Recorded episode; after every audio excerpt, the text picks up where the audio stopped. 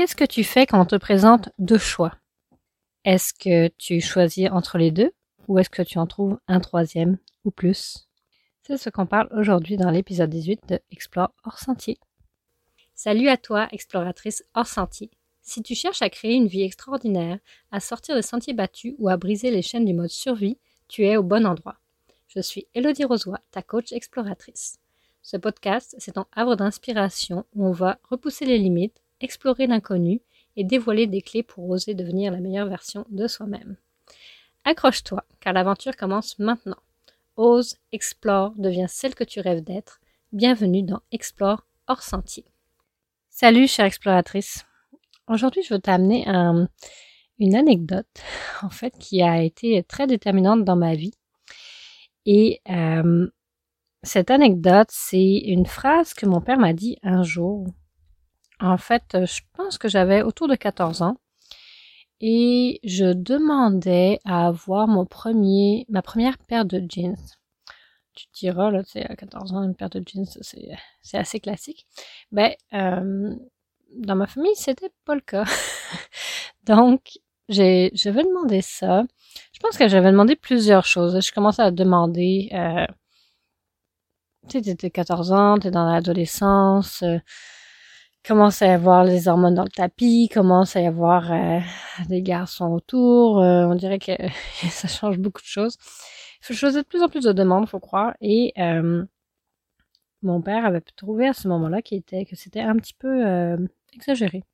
Et il avait amené un point, en fait, il m'avait amené un choix. C'est de ça qu'on veut discuter aujourd'hui parce que c'est intéressant comment comment bien des années plus tard, c'est encore, euh, ça reste dans ma tête. Il m'avait dit, écoute ma fille, tu as des goûts de luxe. Euh, soit dans la vie, il va falloir que tu fasses de longues études ou trouver un mari riche. Puis ça, mon père, c'est pas quelque chose qui se souvient. Euh, il est avec moi en ce moment. On n'a pas reparlé de ça, mais on a parlé de, de d'éléments qui vient euh, qui vient appuyer. Je vais t'en parler un peu après. Et euh, c'est pas quelque chose qui l'a marqué lui. Moi, par contre, ça m'a vraiment, vraiment, vraiment beaucoup marqué. Ça a fait que euh, j'ai fait plusieurs décisions. J'ai pris plusieurs décisions, je te dirais jusqu'à peut-être 24-25 ans, en, en, accord avec ce, ce choix-là qui m'avait euh, qui m'avait amené. Moi, la première chose que je me suis dit quand il m'a dit ça, je me suis dit c'est pas vrai que je vais dépendre de quelqu'un, je vais faire des études. Euh, c'est pas pour ça que j'ai fait de longues études, ceci dit, parce que je voulais arrêter après euh, mon, mon IUT, qui est l'équivalent euh, d'une technique. Après, je suis arrivée au Québec, puis j'ai aimé ce que je faisais et euh, ma chercheuse à l'université Laval me disait ce que tu as fait comme stage, c'est d'un niveau maîtrise. Puis là, je me suis dit oh my god, mais j'ai tripé, je vais aller faire une maîtrise. Pour faire une maîtrise, il fallait que je fasse mon bac. Finalement, j'ai fait des longues études quand même, mais c'était pas par rapport à, c'était par rapport à ce choix-là. Ceci dit, c'était évident pour moi que je voulais pas dépendre de quelqu'un. Et euh, ça, c'était hyper important. Et d'ailleurs, cet, aspect dépendance, euh, ça me fait penser quand j'étais encore plus jeune dans les cours d'histoire. Je me révoltais, moi je me révoltais dans les cours d'histoire. C'était une de mes matières que je détestais le plus parce que je trouvais ça hallucinant par exemple, qu'en France, le droit de vote des femmes, c'était en 1944. C'est passé en 1944. 1944, ça fait même pas 100 ans. Moi, ça me fait capoter. C'est, ça les histoires du choix dont je, dont je parle. C'est, j'haïs ça me faire enlever mes choix. J'haïs ça me faire euh, présenter un choix puis qu'il n'y en a pas d'autre. J'haïs ça qu'on, qu'on, qu'on, que quelqu'un d'autre décide pour nous quels sont nos choix quels sont nos droits, quels sont nos choix. Ça m'enrage, ça m'enrage tellement. Et euh, d'ailleurs, dans mon mode de vie nomade, je, suis beaucoup confrontée à ça. Euh, ce qui, ce qu'on peut amener aux douanes ou pas, euh, comment on peut travailler ou pas. Euh, il y a, il y a une notion il y a des notions de, une notion de liberté quand on va chercher dans le mode de vie nomade. Je pense que c'est assez évident que c'est ça qu'on va chercher en premier. Mais c'est pas la liberté absolue comme on pense que c'est. Puis c'est pas vrai qu'il n'y a pas des choix qui nous sont présentés. Et après, c'est à nous de décider. On rentre dans les choix ou on, on en fait d'autres. Cet aspect, en fait, ce dont je voulais te parler par rapport à ce choix-là que mon père m'a présenté à l'époque, c'est sa vision du monde. C'est sa vision personnelle de quelle est, comment on crée le succès. Et, euh, et ça, c'est quelque chose qu'on a discuté dans les derniers jours. Même s'il n'a pas nommé l'aspect succès, pour mon, mon papa, lui, quand il avait mon âge, ce qu'il cherchait, c'était la sécurité. C'était la stabilité. Ce qu'il cherchait, c'était un emploi qui allait lui amener ça, qui allait amener de l'argent qui rentre régulièrement, que s'il tombait malade, il serait pris en charge. Euh, ben, entre guillemets, on s'entend.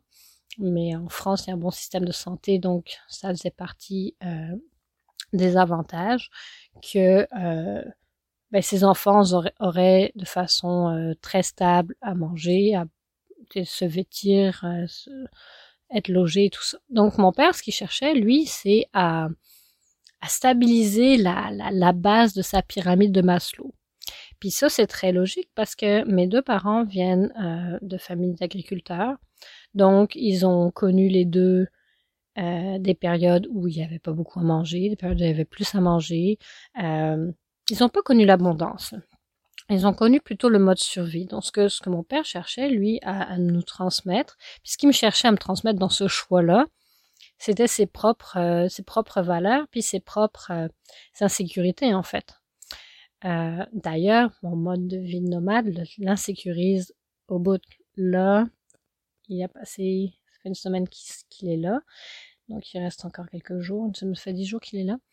Euh, je le vois, ça l'insécurise à fond parce que lui, comme ben là, ta stabilité, je la vois pas, t'es es en train de vendre ta maison, t'as plus de t'as plus d'actifs. Euh, euh, il y, a plein il y a plein de choses dans ma vie là qui l'insécurisent complètement parce que ces valeurs de stabilité, de sécurité seront pas rencontrées par mon style de vie.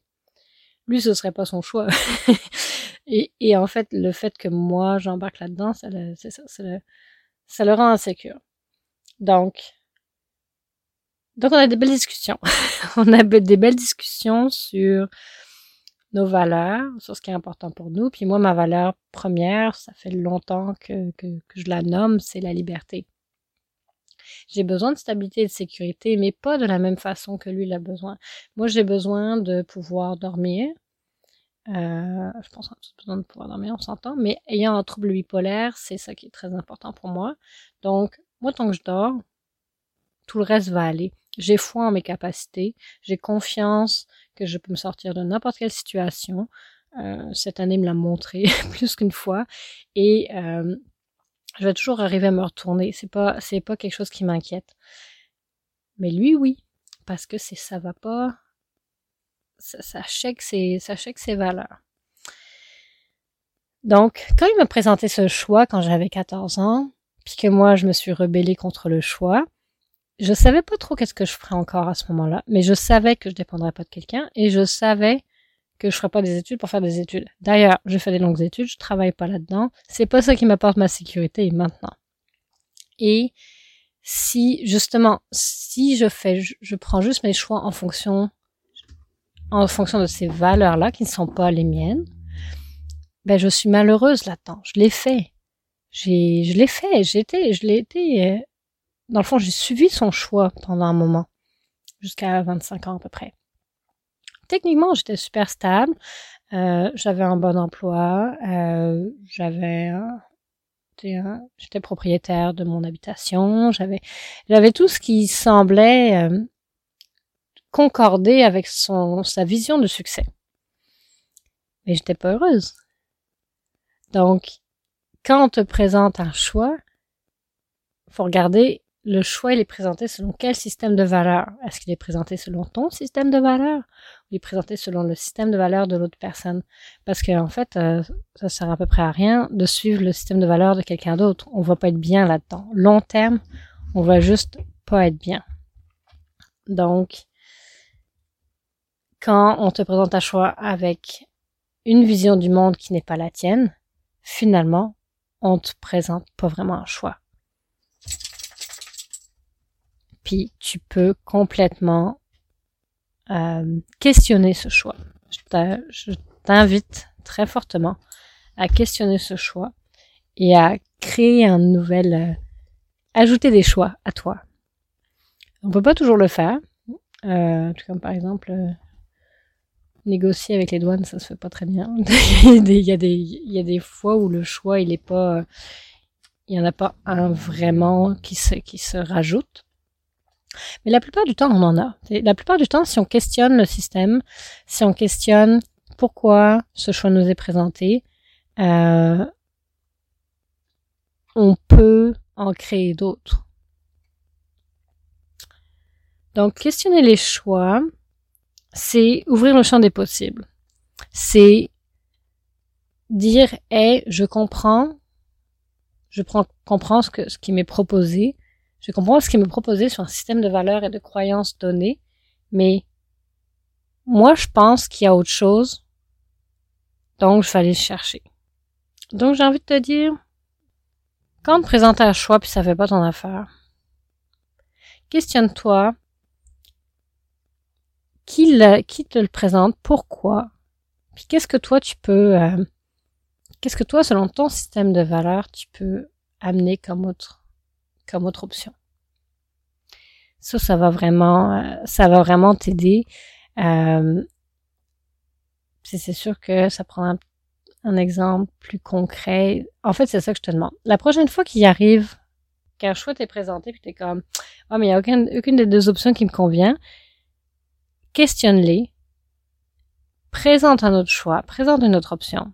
Puis si tu veux m'en parler, à Elodie Rosoy sur Instagram. J'aimerais vraiment ça, euh, qu'on discute de cas concrets qui t'est arrivé. Ce serait vraiment très, très cool. Dans tous les cas, ce que je veux te dire, c'est ce que tu veux que tu retiennes de cet, euh, cet épisode, c'est il y a plus, il y a plus d'options, il y a toujours plus d'options.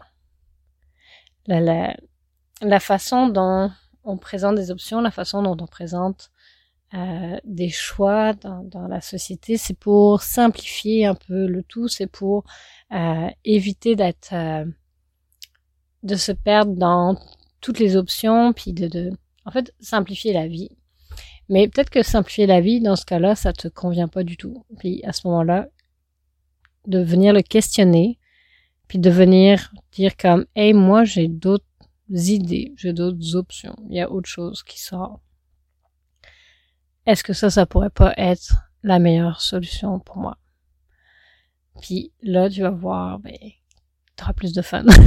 tu auras plus de fun au final parce que euh, tu vas être plus en tu vas être plus en accord avec avec tes valeurs. Mais si tu vas me dire ouais mais là hello c'est bien beau mais je sais pas moi euh, mes enfants vont à telle école puis euh, euh ben tu sais j'ai pas 15 000 choix dans leurs activités ou ci ou ça. Je te je te comprends puis il y a pas de ça va arriver des moments où euh, tu, tu n'auras pas nécessairement cette, option. Mais il y a d'autres moments où oui, c'est là, sauf que ton cerveau, il pense pas nécessairement à le questionner parce que c'est ça les choix, c'est ça les choix. Mais euh, en vrai, en vrai, il y a sûrement plus que ça. Fait merci de m'avoir écouté. J'espère avoir euh, ton feedback, j'espère avoir un exemple concret de, choix qui t'est euh, qui t'est apparu puis que tu as dit hey attends un peu, je pense qu'il y a autre chose. J'aimerais ça avoir euh, une discussion avec toi à ce sujet sur mon Instagram commercial Elodie Rosoy. Et on va se retrouver dans le prochain épisode pour parler de tri de son passé, de désencombrement, que tu veuilles euh, partir euh, dans un mode de vie nomade ou non, juste faire de la place chez toi, ce qui est très louable. Euh, comment on s'y prend, comment moi j'ai je suis passée euh, à travers une maison de... Euh, pas très grande ma maison quand même, 200 quelques pieds carrés à un petit verre de 19 pieds à deux personnes dedans. Donc, euh, je pense que j'ai un peu de choses à dire sur le sujet. Et euh, dans tous les cas, faire de l'espace, ça fait toujours du bien. Donc, peu importe ton processus, il y a sûrement des trucs là-dedans qui vont pouvoir t'aider. Fait qu'on se retrouve dans le prochain épisode. Bonne journée